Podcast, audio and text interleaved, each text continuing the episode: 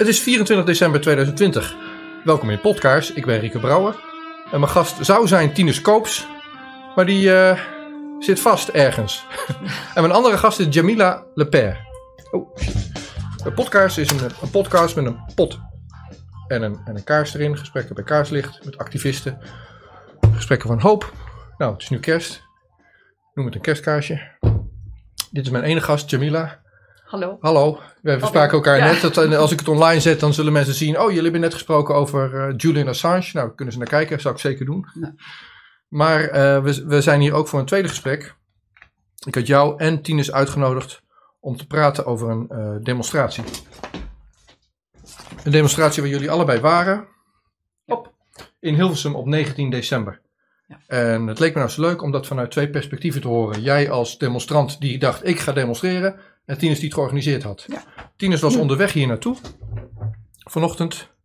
En eh, ja, meer dan dat weet ik eigenlijk niet. Maar ik veronderstel dat hij met de trein was, omdat hij vorige keer ook met de trein ging. En ik stuurde hem om kwart over negen, de afspraak was om negen uur, kwart over negen een berichtje. Lukt het om in Almere te zijn? Want hij was er nog niet. Ik ken Tinus niet zo goed. Misschien eh, verslaapt hij zich wel eens. Maar eh, wat was nou het geval? Ehm, ik was onderweg aangehouden, zegt hij. Om eh, vijf over tien. Eh, ik vraag, kom je wel? Ik weet niet hoe lang het gaat duren. Ik moet mee naar Weesp, bureau. Ja. Nou, meer dan dat weten we niet. En toen had jij het idee van, nou laten we even bellen. Ja. Vertel, wat gebeurde er toen je net belde met de politie? Nou, niet veel, want ze konden niks zeggen. Ze zeggen dat ehm, eh, omdat ik geen eh, familie ben, kunnen ze niks zeggen. En wat raadt u mij aan? Ik bedoel, ik wacht hier op een, locatie om met hem te praten. En ik wil weten wanneer ik, moet ik weg? Eh, of kan, komt hij nog? Ik bedoel, Ja, geen idee. Die informatie mogen we niet verstrekken. Wij mogen u niet vertellen of dat hij nog vastzit bij ons of- en, en zo ja, wanneer hij wordt vrijgelaten. maar heeft Dat hij zijn telefoon nog? Ik bedoel, is hij gewoon bereikbaar? Want anders dan blijf ik hem gewoon Nee, als, bellen. hij, als hij bij ons zit, dan is hij niet bereikbaar. Nee. Dus we kunnen niks doen. Dus het enige wat we misschien kunnen proberen is, eh, is daarheen te gaan en verder uit te, te zoeken wat er is. Ja, nou maar ja. het is heel erg jammer van dit gesprek. Ja, precies. Nou, misschien kan je ietsjes... Oh, de Ja. microfoon, ik zou hem ook... Ik had hem net wat ingeschoven, toen we klaar waren met het vorige gesprek. Probeer een beetje, ja, comfortabel voor het tafeltje, maar dan niet dat je er tegenaan botst. Dat is ook weer niet de bedoeling. Het gesprek wat we gingen hebben gaat over de demonstratie in eh, Hilversum. Ja. In de grondwet in Nederland staat, het recht op betoging wordt erkend, behoudens ieders verantwoordelijkheid volgens de wet. Ja, Mhm. dat is een beetje anders dan die andere grondwetteksten, waarin staat, behalve als er uitzondering in de wet is. Hier, hier zeggen ze het ietsjes anders. Ehm, maar de, de wet kan ook regels stellen ter bescherming van de gezondheid. Dat is een soort kip-ei situatie. Ik heb het hier nu eroverheen liggen. Dus het recht tot vergadering eh, en betoging wordt erkend, behoudens ieders verantwoordelijkheid. Nou, dus jouw verantwoordelijkheid. Ja. Dus je mag betogen, maar je moet je wel verantwoordelijk gedragen. Nou, dat vind ik een mooie wettekst. Ja. Alleen in de artikel 2 staat, de wet kan regels stellen ter bescherming van de gezondheid. Ja, die vind ik wat minder. Want ik heb hier te maken met Hugo de Jonge, die eh, zegt sa- samen met Mark Rutte: eh, de volksgezondheid is zo in het gevaar dat we gewoon de, de demonstratie maar gewoon onmogelijk maken. Ja. Want, eh, want we doen Nederland in de gevangenis. Een ander woord voor lockdown is gevangenis. Dus eh Tinus is niet de enige die vastzit. We zitten met z'n allen vast. En nu kan je niet demonstreren. Nou, eh, welkom in podcast. Gesprekken vol hoop met, eh, met kaarsje erbij. en eh, ook met kerst. Het is 24 december, dus Ja. vanavond is kerstavond.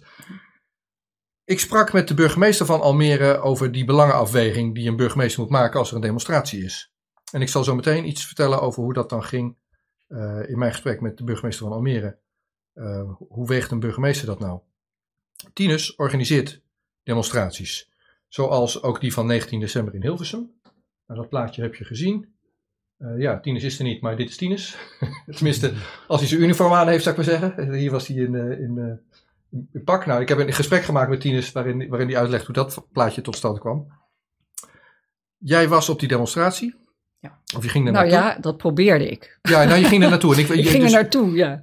en mijn plan was jouw verhaal door, door Tinus verhaal als organisator heen te laten lopen. En dan kijken eh, wat kwa- overkwam jullie aan, aan verschillende plekken in Hilversum. Ja. Dat lukt nu niet.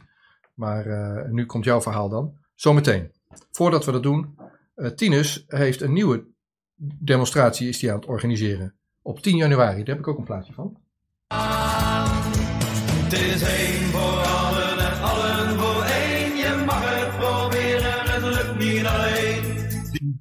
Hartstikke mooi. Dat is gisteren of zo online gegaan. Daar is ook een Telegram groep van. En hij roept iedereen op om eh, op 10 januari mee te komen demonstreren ja, weer in, uh, in Hilversum meen ik, hè? Stond dat Het is één ja. ja. Nou, goed zo.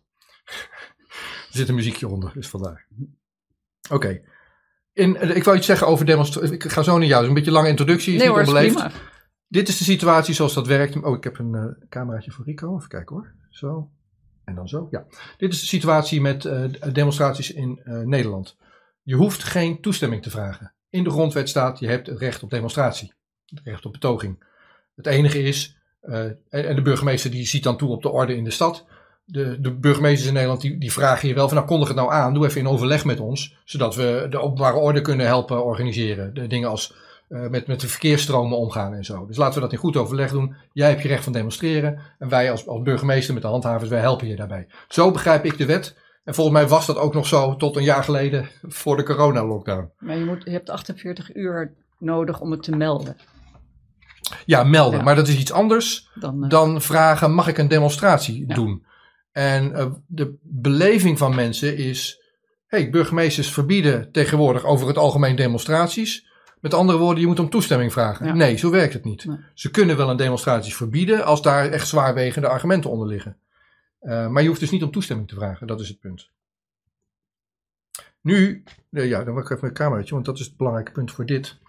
Wat gebeurt er als je wilt demonstreren tegen het rijksbeleid, zeg maar, tegen het beleid van Mark Rutte en Hugo de Jonge in de coronacrisis. Dat zijn gezondheidsmaatregelen die ze nemen. Dus stel, dat is de situatie waar we nu in zitten. Zij zeggen, voor de volksgezondheid mag je niet demonstreren. En dan ga je toch demonstreren, want je bent tegen dat beleid. En dat moet op zich kunnen. Maar je mag niet demonstreren tegen het beleid om gezondheidsredenen. Mm. En categorisch zeggen ze, ja, wat, welke demonstratie je ook wil voeren, mag niet, want gezondheid. Effectief hebben ze het recht op demonstratie afgeschaft. Ja. Ik sprak burgemeester van Almere, Frank Weerwind, eergisteren. En uh, wat ik, en ik ga dit voorlezen. Ik heb het opgeschreven vanochtend vroeg in voorbereiding op dit gesprek. Wat ik leerde uit dat gesprek is dat de burgemeester, en dat geldt, begrijp ik van eh, Frank Weerwind, voor alle burgemeesters, dat ze het rijksbeleid uitvoeren zonder aan dat beleid zelf vragen te stellen. Ik vroeg ook aan uh, Weerwind van, uh, voel je je wel eens onder druk gezet? Ik bedoel, je hebt toch een hoop maatregelen uit te voeren? En hij zegt, nee, nee, ik heb eigenlijk vol, ik ervaar geen druk. Nou, dat snap ik wel. Als je gewoon meebeweegt met het Rijksbeleid en je zegt, hé, hey, Hugo is goed, dat, ga ik voor je uitvoeren, dan, is er geen druk.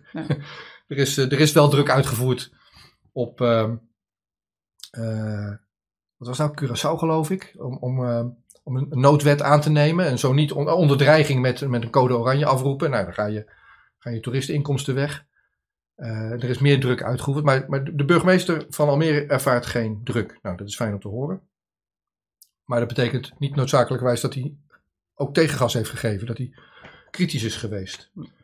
Er is een wetenschapper in Nederland, Edzard Ravelli, die uh, alle burgemeesters of voorzitters van veiligheidsregio's en het RIVM en de GGD en Mark Rutte en Hugo de Jonge heeft benaderd, schriftelijk, met informatie uit zijn uh, onderzoek. Hij heeft wetenschappelijk onderzocht en aangetoond dat er een, dat er een kausaal verband, een oorzakelijk verband is tussen luchtvochtigheid en besmettelijkheid van virussen zoals coronavirus. En Edzard Ravelli die zegt tegen al die mensen en die instanties, als de luchtvochtigheid hoog is, zoals in de zomer, dan, uh, ja, dan heb je wat aan die anderhalve meter samenleving en dan, dan heb je wat minder van die aerosolen en dan, ja, dan werken virussen minder goed. In de winter, als het droog is, iedereen heeft de kachel aan, ja, dan heb je een heel ander, de uitgeademde lucht van jou, die gedraagt zich heel anders en dan ben je veel besmettelijker, zeg maar. Dus als tegenmaatregel, doe wat aan die luchtvochtigheid. En um, die brief stuurde Edzard ook aan de koning. Willem-Alexander nam wat artikelen over uit die brief. Althans, dat doet hij dan via het kabinet van de koning. En liet dat sturen naar Hugo de Jonge. En in mijn woorden, de koning zei tegen Hugo: Hugo, dit zijn belangrijke punten, doe daar wat aan. Hugo zei tegen de onderzoeker Edzard: uh, Dank voor je brief. Ik hoor wat de koning zegt. Ik stuur het door naar het RIVM. Ik stuur het door naar mijn wetenschappers. En daar ligt het op het bureau waar die brief van Edzard ook al lag. Nou, Edzard stuurde zijn brief ook aan de burgemeester van Almere en naar de andere voorzitters van veiligheidsregio's. En ik vroeg aan mijn burgemeester, Frank Weerwind, wat heb je nou gedaan met die brief van Edzard Ravelli? En de burgemeester zei, uh, Ja, die heb ik, daar doe ik niks mee, want ja, ik ben geen wetenschapper. Daar hebben we het RIVM voor. Dus ik wacht gewoon af. Als het RIVM tegen mij zegt dat ik wat moet doen aan de vochtigheid, nou, dan, dan zal ik dat met gezwinde spoed doen. Dus je hebt er nu drie. Ja, daar ligt nou een stapeltje van brieven op het. Zo, zo visualiseer ik dat zomaar. Ja, ja. Ja, maar dat was wel een beetje een teleurstelling. Want mijn kinderen gaan naar school in Almere. En die, ze mogen nu niet naar school. En ja, er wordt helemaal niks gedaan aan die luchtvochtigheid. En Eds had echt wel een goed onderzoek gedaan. En zelfs de koning zegt: Hugo, doe er wat aan. Hugo doet er niks aan. De burgemeester doet er ook niks aan. Het laatste punt wat ik wil maken is een interview wat ik gisteren zag in de Buitenparlementaire Onderzoekscommissie van ehm, eh, Roland Broutigam. Roland Broutigam heeft, ja, dat is zijn handel, hij bouwt schepen. En hij heeft ook een ziekenhuisschip gebouwd. En hij hoort zo in het nieuws dat Hugo en Mark een groot probleem hebben met de bezetting in ziekenhuizen. Kennelijk is het daar heel erg druk. Nou, dat, dat neem ik dan maar aan. Ik vroeg aan mijn burgemeester hoe druk dan. En dat wou hij niet vertellen. En toen vroeg ik het nog een keer. En toen zei hij het nog, dat wou hij het nog niet vertellen. Dus hoe druk het is in het ziekenhuis, weet, weet ik niet. Maar het is daar erg druk. En corona is heel erg, volgens de burgemeester. Nou, prima. Als het zo druk is in de ziekenhuizen, dan zou Hugo de Jonge blij moeten zijn met het ziekenhuisschip dat Roland Broudigam hem eh, aanbood. Zijn we niet zo in geïnteresseerd in Nederland. Dus kennelijk hebben we oh, capaciteitsproblemen in de zorg. Hier is iemand die zegt: Ik heb een boot vol met capaciteit. En Hugo zegt: Hoef ik niet. Op een gebied wat vrij vocht, luchtvochtig is. nou ja, ja, die link had ik dan nog niet gelegd. Maar het punt is: ze, ze, ze zeggen we doen de lockdown omdat er capaciteitsproblemen zijn in de zorg. Vervolgens zegt iemand: Hier heb je capaciteit. En dan zegt Hugo: Die hoef ik niet. Ja. Nou, we gaan nu- nu in op die demonstraties. Want die mogen niet omdat Hugo geen capaciteit heeft. Ja. Ik zit een beetje in een cirkelredenatie waar ik niet uitkom, Jamila. Maar de, de hele corona is een cirkelredenatie. Ja. Dan, ehm, ja. Nou, we gaan naar die demonstratie, hoe dat dan vorige keer ging. En Tinus heeft er kennelijk plannen om dat anders te organiseren de volgende keer. Dat ga ik hem zeker vragen Ja. als hij weer Ja. uit, uit die, uit die eh, situatie met kennelijk de politie is. Dit is de situatie met het RIVM waar die brieven op een stapeltje liggen. Ik zal nog een keer, ik ben niet zo van de camera op mezelf, maar als ik dan toch een stukje voorlees. We weten dat het RIVM onvolledige en foute informatie geeft. De coronatest, de PCR-test, doet niet waar ze hem voor gebruiken. Dat is ook onderzocht. Een brede groep wetenschappers onder leiding van Pieter Borger heeft dat inhoudelijk ook onderbouwd. En ehm, dat heeft hij gestuurd aan, drumroll, het RIVM onder andere, zeg maar. De, de, de schrijvers, de ontwerpers van de coronatest, die, ehm, ja, die, die zijn door die groep wetenschappers die echt wel verstand hebben van coronatests bouwen, van PCR-tests bouwen, ze zijn tot orde geroepen van jullie test, jullie ontwerp klopt niet. Dat is wel de test waar alle internationale beleid op gebaseerd is. Dat heeft hij aanhangig gemaakt bij het RIVM. Hij krijgt geen reactie van het RIVM en ook niet van de minister. En als Wiebren van Haga dan vraagt aan ehm, Hugo de Jonge van... hey, die test, klopt dat wel helemaal? Dan zegt Hugo de Jonge, dat is erg ingewikkeld. Ik snap het niet. Ik zal het vragen aan het RIVM. Hetzelfde als dit. Het RIVM rapport... Dat op zich is toch al schandalig. Ik bedoel, dat we dus nu... Wanneer is dat gevraagd? Eh, ik, dat weet ik niet uit mijn hoofd. Ik geloof een maand of, of anderhalf maand geleden misschien. Ja, en hoe lang zijn we nu bezig met te sturen op de resultaten van deze test? Nou ja, sinds juni eigenlijk. ja. Ja. ja. maar dus zeker. Je Ja. hebt, dat is, daar heb je gelijk in. Het RIVM, dat is het laatste puntje wat ik zit te mopperen op het RIVM. En ehm, voor de goede orde, ik heb het RIVM uitgenodigd hier in podcast en in Café Weltsmets, waar ik destijds interview maakte, in februari al. Dus voor de eerste lockdown heb ik het RIVM benaderd en gevraagd: Goh, hoe ga je nou om als er zo'n groot virus in China zich eh, de, kop op doet? Hoe, hoe werkt dat internationaal? RIVM wilde daar toen niet op ingaan. In september heb ik ze opnieuw uitgenodigd, zijn ze er ook niet op ingegaan. Bij deze nogmaals, RIVM, ik zou graag met je praten over jouw, jouw kant van dit verhaal, zeg maar. Waarom eh, doe je, reageer je op deze manier? Want ik match het niet. Ik zie dat jij je werk niet doet. Ik spreek RIVM even aan als uh, getutoyeerd jij. Ik zie dat jij je werk niet doet en daarom kan ik niet demonstreren. Dus dat vind ik niet zo fijn. Dat is een grondrecht wat ik heb. Ik ben het niet eens met het beleid van Hugo en Mark. En Vert. en Kasia. ik wil gewoon demonstreren. Oké. Het RIVM, dus dit is het laatste punt wat ik naar hun toe maak, ehm, rapporteert desondanks uitsluitend over corona-testuitslagen. Het RIVM heb ik ook gebeld en gevraagd. Harold Wiegel is de, de, de perswoordvoerder uh, die dit dossier heeft. Als het RIVM het heeft over hoeveel er aan de hand is met dat coronavirus, met, met mensen die dat hebben, wat rapporteer je dan? En eh, het RIVM vertelt mij, we rapporteren alleen positieve testuitslagen. Alleen PCR-positieve testuitslagen. Ze hebben het niet over klinische diagnose, ze hebben het niet over patiënten, ze hebben het niet over mensen met uitval van reuk, hoesten, koorts, eh, zuurstofsaturatie, hoofdpijn, al die coronasymptomen. Houdt het RIVM niet bij, ze kijken alleen naar die testresultaten en we weten dat die test niet werkt. Dus ja, het RIVM voedt Hugo met verkeerde informatie en Hugo zegt, ik baseer me op het RIVM. Om het rondje af te maken, Hugo is verantwoordelijk voor het RIVM. Ja. Oké. Ik vind dat je moet kunnen demonstreren in Nederland tegen het regeringsbeleid.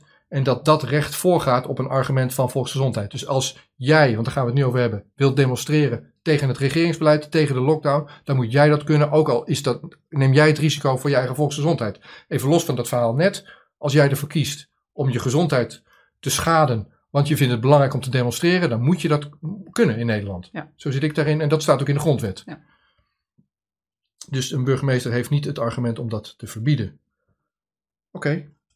Nou, we hebben hier te maken met een regering die zich verstopt achter het argument volksgezondheid. Dan was dus mijn plan om Tinus als eerste aan te spreken. Dat ik dan even zo doen. Tinus, waar ben je nou? Want op ehm 19 december organiseerde jij de Genoeg is Genoeg demonstratie in Hilversum.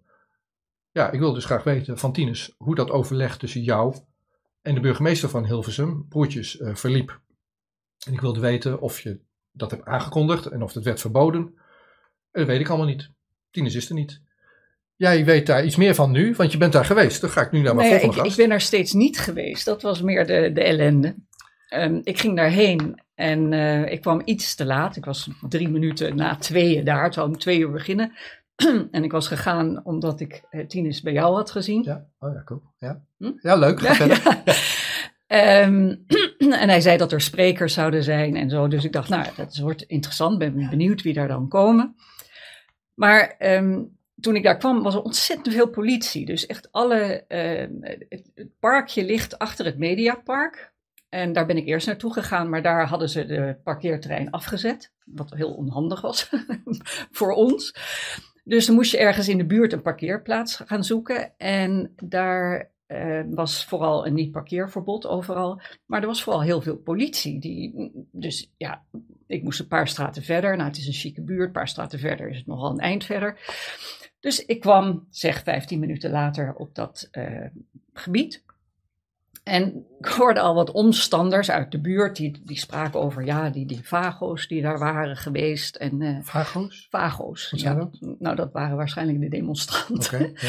Ehm, en toen zei, vroeg ik iemand van waar, waar is de demonstratie? En die meneer die zei, eh, ja die is er niet. Er zijn 26 mensen gekomen en die zijn maar weer weggegaan.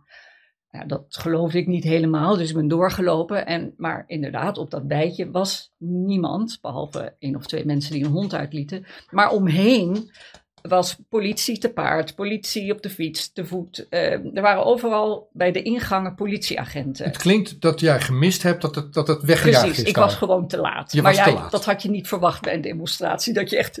Nee, maar goed, ga verder. Nou goed. Je was te laat en er was al iets gebeurd wat jij niet hebt meegekregen. Ja. Eh, eh, wat, maar goed, dat wist ik toen ook nog niet. Dus ik dacht, ja, misschien ben ik de enige en staat die politie er uit voorzorg. Maar ik zag toen wat groepjes mensen langs de rand. Dus ik ben naar een van zo'n groepje gelopen. En ik vroeg aan die agent van, nou, twee politieagenten te- met een fiets, een man en een vrouw. En ik vroeg aan de mannelijke agent van, waar is de demonstratie? En toen zei hij, hij is verboden, die is verboden. En toen was ik wel oprecht erg verbaasd. Dus ik zei, hoezo verboden? En eh, hij zei, ja, vanwege de veiligheid. Nou, het, dat was heel bizar, want die hele park, het is een heel vrij groot park. Ik, ik zei, welke veiligheid? Ja, dat wist hij ook niet, maar dat is was wat hij moest zeggen. Dat het vanwege Maar wie was dit dan? Een politieagent? Of? Politieagent op de Oh, fiets, ja. Oh ja. Ja, die mensen die daar stonden, die waren dus ook verbolgen. En die probeerden in gesprek te komen met die politieagent. En, eh, maar dat had natuurlijk geen zin, want die politie voert natuurlijk ook alleen maar opdrachten uit. En, maar die kreeg op een gegeven moment een telefoontje, waardoor zijn toon heel erg veranderde. Sorry. en ehm, toen moesten we ineens weg. Hij zei, jullie moeten nu weg, nu weg. Dus oké, oké, oké, we gingen weg. En iemand in die groep, niemand kende elkaar. Het was een paar van hè, een stelletje en nog een stelletje. En dan iemand, twee losse mensen. Dus Maar ja, het verbroedert natuurlijk enorm snel. nou, Ehm, ja, was, eh, in het voorbespreken refereerde jij aan, ik ga zo weer terug naar dit, refereerde jij aan de Hofvijver, waar toen Mark in zijn torentje de- Nederland toesprak, aan mensen met potten en pannen aan het demonstreren waren. En jij was daar ook naartoe, nou vat ik samen wat je net tegen me zei. Ja, ik wilde gewoon, ik wilde gewoon dus zeggen tegen Mark dat ik het niet goed vond of zo. Dus ik ging kijken of ik, of ik daar met iemand in gesprek kon komen. Je komt daar aan, je ziet al die mensen demonstreren, maar je schetste ook de sfeer en je zegt, dit was gewoon gezellig. En, en we waren onder elkaar en het was gewoon gemoedelijk. Ja, het klinkt nu alsof ik een soort ehm, fulltime demonst- demonstrant ben. Het is helemaal niet zo. Ik was gewoon na die, zeg maar, dat lek van die eh, lockdownmaatregelen op maandag zo down.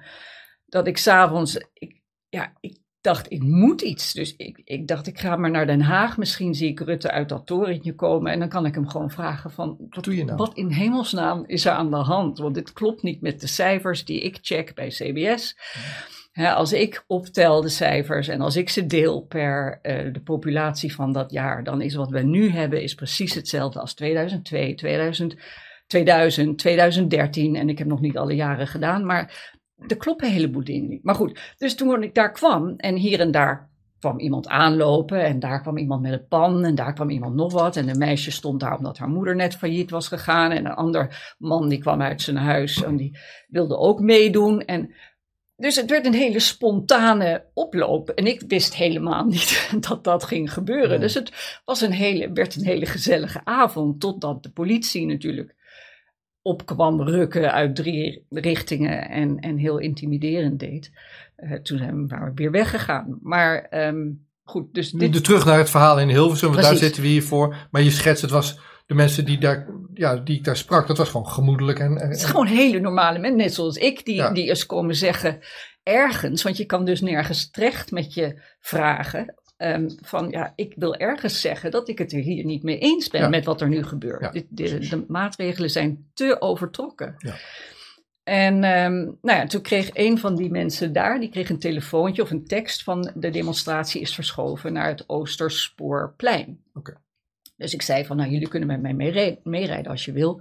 Ehm, alleen, ik kon mijn auto niet 1, 2, 3 vinden. Dus zij zijn toen maar vast vooruitgelopen. Ik ben achteraan gereden, kwam hen onderweg weer tegen. Toen zijn ze ingestapt. Toen zijn we naar het Oosterspoorplein gereden. Heb ik hen daar afgezet. Het was daar helemaal vol. Ook weer allemaal politie. Een grote opstopping. Ik heb mijn auto geparkeerd. En tegen de tijd dat ik daar weer bij dat groepje kwam, wat ik net had ontmoet, ehm, zeiden ze van, dat de politie had gezegd dat iedereen die op dat Oosterspoorplein zou zijn, die zou worden gearresteerd. Dus ja, dus niet. Dus dat plein was weer leeggestroomd. En toen kreeg ze weer een berichtje van eh, de demonstratie is verlegd naar de Drift. En de Drift was een straat van het Oosterspoorplein af. En we hebben toen nog even overlegd, gaan we daar dan nog heen? Maar daar liep toen zo'n batterij boa's of weet ik wat ze waren, blauwe overhemden en, en dingen. Oké, maar dan ben ik benieuwd. Tinus is er niet, dus ik kan Ja. niet vragen. Er is niet iemand van de organisatie hier. Maar ik veronderstel dat ze dat op dat heksenwijtje deed. Dat eerste veld, Ja. dat wat op aangekondigd was. Ja. Dat mocht dan niet. Nou, dan gingen ze ergens anders naartoe. Dat mocht natuurlijk ook niet, denk ik dan. Nee. En toen ze daar waren, politie erachteraan of die liep er gauw vooruit. En toen kwam de derde locatie. Oh, dan gaan we daar wel heen. Ja. En zo was het een soort kat en muis van, nou, dan gaan we ergens anders demonstreren. En dan worden we daar. En jij, jij liep daar zo'n beetje achteraan, min of meer. Want je, je had de keuze van, gaan we nou naar die derde locatie of niet? Ja, bij die derde locatie was duidelijk dat er zoveel politie was. En dacht, ja, dit heeft helemaal geen zin meer. Ik bedoel, van, demo- van een gewone vreedzame demonstratie waarin een groep mensen samenkomen, Ja. komt om te zeggen, wij zijn het met dit beleid niet eens. Daar was geen sprake meer van. Er was veel te veel politie. Het was zo'n rare sfeer. En eh, nou goed, dus wij- ik stond daar op die hoek bij dat Oosterspoorplein nog een beetje te praten met die mensen die ik niet kende, maar net had ontmoet. Van wat, wat is dit toch? Ik ben, want je valt van de ene verbazing in de andere. Van, hè? Is dit Nederland? Is dit Nederland? En, en hoe kan dit zo snel normaal zijn voor mensen? En, ehm, maar goed, toen kwam er een grote groep, zes of acht paarden met politieagenten erop. Die kwam voorbij en die ging staan op een hoek schuin tegenover ons. Ja, ik dacht gewoon, weet ik veel. Maar de politie van de drift kwam ook terug. Het was dus net zoals die maandagavond, dat er van verschillende punten leken dat ze eh, samenkwamen. Dus toen zei ik weer op een gegeven moment, nou ja, dit heeft gewoon geen zin meer. Die demonstratie gaat niet gebeuren. Ik denk dat ik naar huis ga. En die anderen zeiden ook, ja, wij gaan ook, wij gaan ook. En ik moest langs de politie te paard lopen om naar mijn auto te komen. Ja.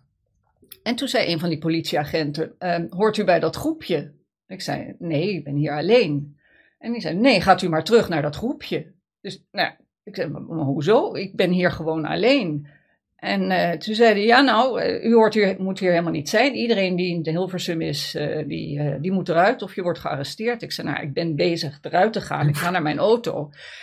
En ik liep maar door. Maar ja, hij draaide zijn paard zo even naar mij om en riep nog wat naar achter naar zijn andere collega's. Maar ik denk dat die niet geïnteresseerd waren in mij. Dus gelukkig bleef het daarbij. Ehm, en ik liep naar mijn auto, reed achteruit de parkeerplaats af. En komt er een, een eh, agent op een motor en een busje met een groot stopsignaal.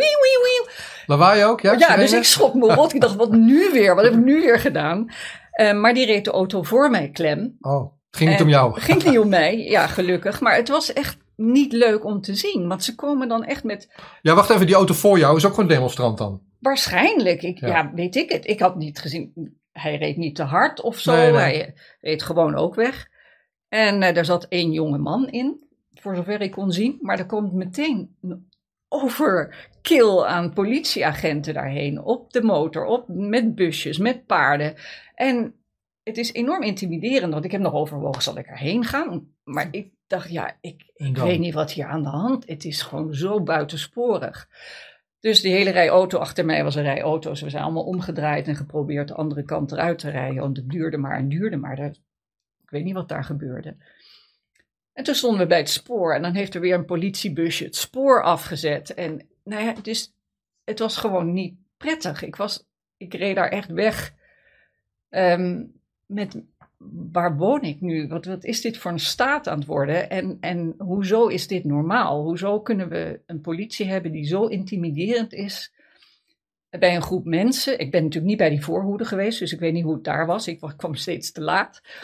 Maar de mensen met wie ik was, dat waren hele normale mensen die alleen maar ergens wilden vertellen: wij vinden dit niet oké.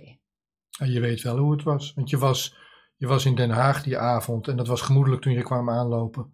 En de mensen die je aantrof, die weg waren gegaan bij dat heksenwijtje, zoals dat ding heet. Ja. Die waren ook ge- gewone mensen die kwamen demonstreren zoals jij en ik. Ja. Dus je was er niet bij, maar je kan wel uitrekenen dat het, mensen zijn weggejaagd. Ja, Dan is de vraag, dat doe ik dan altijd maar zo naar die camera, aan de burgemeester van Hilversum. Wat is je instructie eigenlijk naar de politie? En naar de politiechef, wat is jouw instructie naar je, naar je handhavers en naar mensen in dat blauwe overhemd dat je schetst? Wat voor opdrachten krijg je dan mee of zo? Of is het eigen initiatief? ja. Ik eh, zie jou hier zitten. Ik ben niet echt onder de indruk van hoe bedreigend je overkomt, zou ik maar zeggen. Waar handhaven we hier nou op of zo? Snap je? Ja, ja, het is gewoon idioot. Ja, ik vind het idioot. En, en elke, elke ochtend word ik wakker met het idee van, ligt het nou aan mij? Maar dan lees ik weer iets wat niet klopt. Hè? Zoals we hadden het net over dat, dat eh, bericht van de World Health Organization. Dat tot gisteren een beschrijving had van groepsimmuniteit. Dat dat is dat als mensen met z'n allen eh, immuun opbouwen en, en hè, dan, dan worden ze, kunnen ze dus tegen virussen en, en ziektes. En per vandaag, of misschien al per gisteren, staat erin dat het alleen met vaccinatie opgebouwd kan worden. Nou, dit is gewoon niet waar. Het is gewoon een onwaarheid. En dat staat daar weer gewoon hard op, zwart op wit. En langzaam maar zeker worden wij steeds meer onwaarheden verteld. De, nou ja, De, dat. de ehm, wet in Nederland is zo. Ja, mensen moeten maar corrigeren. Als ik het verkeerd zet, dan zal ik het onder dit filmpje zetten. Maar zo begrijp ik het. De wet in Nederland is zo dat het RIVM nauw samenwerkt en, en zich laat informeren door de World Health Organization. En ehm, de World Health Organization had in eerste instantie het coronavirus, de SARS-CoV-2, als klasse A-ziekte geclassificeerd. Een beetje net als ebola, iets heel ergs. En zo staat het ook op de website van het RIVM tot de dag van vandaag. De World Health Organization heeft dat teruggeschaald. Ook in het Verenigd Koninkrijk is dat teruggeschaald tot een ziekte wat het is, namelijk vergelijkbaar met ook heel erge ziekte. De griep kan je namelijk ook aan doodgaan. Alleen het, het is niet zo erg dat je daar je land voor eh, uit moet zetten en alle, alle, alle middenstand voor moet stuk maken, zou ik maar zeggen. Dus voor de World Health Organization is het geen A-ziekte meer. Bij het RIVM is het dat nog steeds wel. Nu is de situatie dat diezelfde World Health Organization waar het RIVM naar luistert, zegt groepsimmuniteit is iets wat we bereiken met vaccinatie. Terwijl daar tot een paar dagen geleden op de World Health Organization site staat. En op Wikipedia en op alles wat we leren op school. Groepsimmuniteit is als genoeg mensen nou maar weerstand hebben tegen iets. Dan, dan, dan, ja, dan kan, dat is dan sterker dan zo'n virus. Ja. En dan, dan, dan wordt dat nooit een, een groot eh, ding waar veel mensen ziek van, van worden. Eh, de World Health Organization past de definitie aan. En nu gaan we wachten. Gaat het RIVM het ook aanpassen? En zien we straks Hugo de Jong op televisie zeggen dat vaccinatie nodig is voor groepsimmuniteit? Ik moest lachen toen ik dit zag van de World Health Organization. Ik dacht, dat kan Hugo nooit doen. Dit gaat hij niet, dit gaat hij niet kunnen vertellen in de Tweede Kamer. Ja, maar ze hebben toch alles al omgedraaid? Ja, maar dit is toen- mondkapjes ook. Dat dit moest is- eerst niet en nu weer wel. Is waar, ja. Maar dit is Zelfs gewoon, Fauci zei dat. dit is too much gewoon. Weet je niet? Ja, je weet het niet. Nou, ik, ik, ik geloof het ik niet. zei al, ik val van de ene verbijstering in de Volgens andere. mij Maar die hele vaccinatie... Iemand had op Twitter gezegd, dat vond ik een hele goeie... van hoe kan het nou toch dat de regering allemaal reclame maakt op de radio voor die vaccinatie? Hè? Want je mag toch voor medicijnen eigenlijk niet eh, adverteren. Toen dacht ik, dat is een goeie. Maar wat blijkt nou? Vaccinaties zijn niet officieel een medicijn. Ja. Vaccinaties vallen onder een andere groep. Oh. En dan mag je wel eh, adverteren. En medicijnen, die zijn al in toenemende mate niet meer lucratief voor de grote farmaciebedrijven, want de Ja. patenten lopen af. Dus hun nieuwe core business is vaccinaties. Nou, dat gevoel heb je wel, ja, Ja. inderdaad. Eh, jij schreef dit verhaal van eh, wat er gebeurde in Hilversum aan mij. En eh, toen ik dat las, dacht ik, ja, dit leest één iemand, maar dit raakt me en het is een echt verhaal. En ik zei, nou, kom dat vertellen dan. Hm. En jouw reactie ga ik voorlezen. Heb ik het niet gevraagd, maar ik schrijf, ik ga het gewoon voorlezen. Ik heb dus niet echt iets gezien. Je hebt het dan over Hilversum. Ik heb de kop van de demonstratie steeds gemist, dus een interview is niet zo interessant, lijkt me. Ik ben wel enorm down. Ik begrijp niet hoe we in zo'n korte tijd in zo'n politiestaat zijn beland. Vannacht werd ik wakker. Een uur lang gierende sirenes hier ergens in de buurt. En daarna grote doffe knallen. Maar het laatste wat we moeten zijn is bang. En dat vond ik gisteren en vannacht best wel moeilijk. Hartelijke groet, eh, Jamila. Ja. Ben je bang? Nee, ik ben op zich, nou ja, ja en nee. Ik bedoel, ik, ik ben niet bang voor het coronavirus. ik ben wel heel erg bang voor de ontwikkelingen die er gaan zijn. Want ze gaan zo snel en ze zijn zo niet logisch en feiten onderbouwd. Dat het, ehm, het, he- het, het is duidelijk dat het geen zin heeft om tegen de regering te zeggen: die eh, PCR-test deugt niet, de cijfers deugen niet, want ze weten dat al. Het- er is geen discussie met een Borger, met een eh, Mike Eden, met een ehm, Binder in Duitsland. Die hebben ongelooflijk veel feiten, brengen ze aan. En ook Nederlandse artsen hebben allemaal feiten. Daar wordt niet naar geluisterd. Dus wat is er dan wel aan de hand? Ik weet het niet, Hm. maar er is iets bizars aan de hand. Ik weet het ook niet. Nou, we gaan nu eh, afronden. Gaan we kijken wat we kunnen doen eh, naar, met, eh met tieners. Het is één voor allen en allen voor één. Je mag het proberen, het lukt niet alleen. Eh, ik sprak jou eerder over Julian Assange. Dat Ja. is dan eh, de, eh, de eerste week van januari. We weten nog niet precies wat we gaan doen. Dat gaan we nog bedenken. Ja. Tweede week van januari is er een demonstratie in Hilversum. Het wordt druk. Heb je al plannen op 10 januari? Nee, ik ga zeker. Ja, Oké, zie je daar. ik. Ja. Nou, ik wou ook nog laten zien, er is een... En ik eh, wou nog één ding zeggen, ja. want elke keer worden we door de pers ehm, afgeschilderd als complotdenkers. en ook hè, met, na die, die maandag bij dat torentje wordt dan gezegd van... ja, dat waren van die diehard demonstranten en die... Nou, ik was het zeker niet. En al die en ik mensen was om er mij ook, heen. dat wat je zegt. Ja, ik was er ook. En al die mensen om me heen waren ook geen diehard demonstranten, want daar heb ik mee gesproken. Ehm, kijk, wat is complotdenken? Die inval in Irak was natuurlijk een complot. Hè? Het- Wij zijn dingen wijsgemaakt dat er daar gevaar was enzovoort, dat we daarom Irak in moesten vallen. Maar dat was niet zo. Dus ben je dan een complotdenker als je denkt dat was verkeerd? Ja, nou ja, dat zal wel. Je Maar- je dat is wel leuk dat je het zegt. Je refereert nu aan het interview over eh, Assange. Het gesprek wat we eerder Ja. maakten over Julian Assange. Die met Wikileaks rapporteerde over oorlogsmisdaden in, eh, in het Midden-Oosten. En we zijn toen in eh, Irak binnengevallen. En de, de, de veronderstelde aanleiding was massavernietigingswapens. Weapons of mass destruction. Je zegt net, onze regering weet hoe het zit met coronavirus. Ze weten hoe het zit met die PCR-tests. Al die dingen weten ze. Toch handelen ze zoals ze doen. Hoe kan dat nou? En waarom? En, en, Ja. en waarom? Ik, sp- ik sprak eh, John Kiriakou in interview hier in, dit studiootje, maar dan zat hij dan eh, via internet eh, aangesloten. John Kiriakou is de man die bij de CIA werkte en die gevraagd werd: wil je meedoen in het waterboard-programma op Guantanamo Bay? En hij dacht: wacht even, dat is toch martelen? Eh, moeten we dat dan wel willen? Dat, ik doe niet mee. Hm.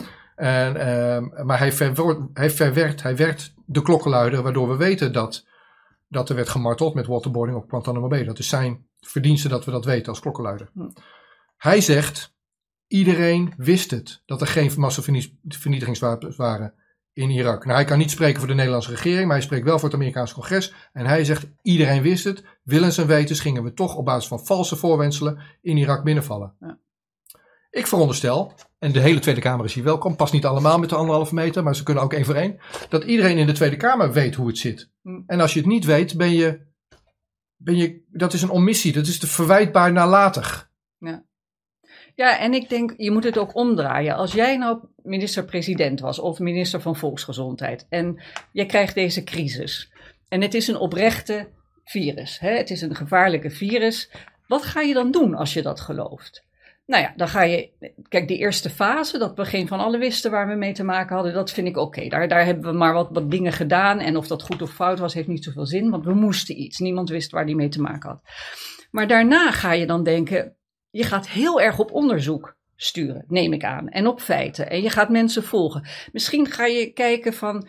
ehm, als we nou heel veel ventilators gaan inzetten bij een groep horeca's, om te kijken wat is dan het effect. Hè, je kan best met instemming van mensen vriendelijke experimenten doen als ze daaraan mee willen werken. Je kan ook Nee, zeggen, dat hoef je niet op te sommen, want we weten dat ze het niet doen. Er is dus iets anders nee, aan de hand bedoel, dat groter het is voor mensen die, die toekijken en denken, ja, maar de regering doet toch alles? Nee, als je het omdraait, heeft de regering heel weinig, weinig gedaan. Ja. Je kan een heleboel mensen erbij betrekken om ideeën te genereren, om te zeggen, we kunnen dit proberen, we kunnen dat proberen.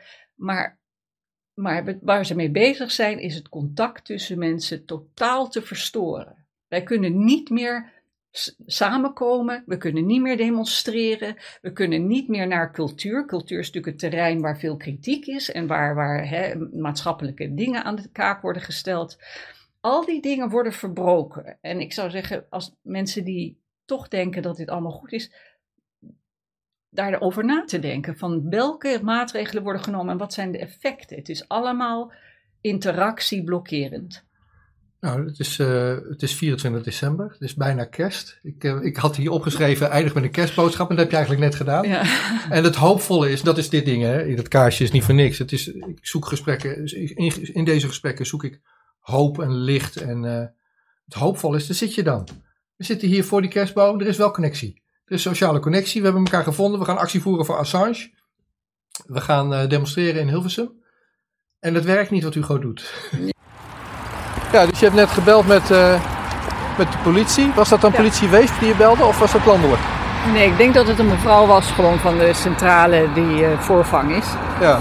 Ehm, en nou ja, omdat het een beetje raar is om een gesprek met iemand te hebben en dan, die is dan ineens aangehouden, ehm, dachten we, we gaan maar even kijken of het wel goed met hem gaat. Want hij mag dus zes tot negen uur niet contact met mensen Ja, maximaal. Ik bedoel, het kan ook een half uurtje zijn. Oh, oké. Ja, weet ik niet. Ik bedoel, ik heb geen idee wat er aan de hand is. Maar wat ik wel benieuwd naar ben, je vroeg gewoon, wat moet ik nou zeggen voor die camera dan?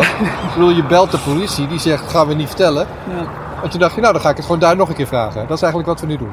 Ja, omdat, ja, ik vind het een beetje gek. Ja, ik ook. Ja. Nou, vertel maar, waar zijn we hier? En, eh, We zijn nu in Wees bij een politiebureau wat er niet echt uitziet alsof je erin mag. Maar ehm, er is een deur met een bel, dus Ja. daar gaan we op drukken, denk ik. wat, ga je, wat ben je voornemens te vragen dan? Hoi, ik ben Nou. Jamila, waar is Tinus? Ja, of, hij al vrij mag, of, die, eh, of we nog ons gesprek kunnen hebben of niet. Ja. Ja. Oké, nou, succes. Oké, dank.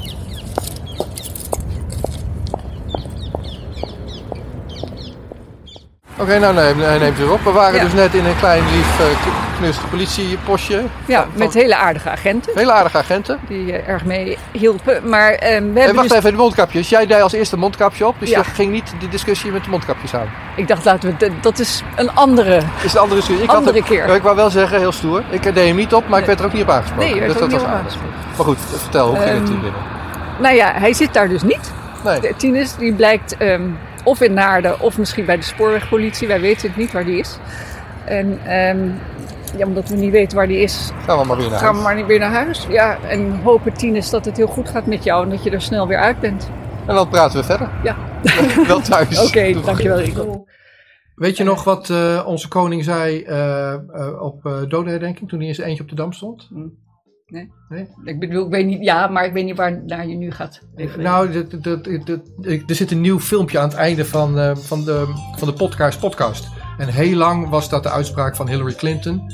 Die zei toen Gaddafi was vermoord. Ja, we came, we saw, he died. En dan moesten ze lachen. Oh. En dat was een beetje een ranzig filmpje, zeg maar. En een smerige uitspraak van, eh, van Clinton. En mensen mopperen erop. Dan heb je net zo'n leuke podcast gehad.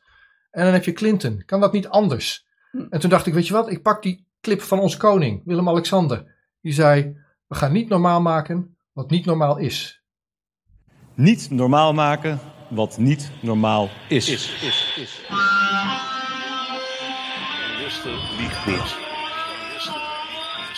Every nation in every region now has a decision to make. Decision to make. Decision to make. You think I'm joking? Predator drones. You will never see it coming. Laat staan dat ik eh, kan ingaan over vuur.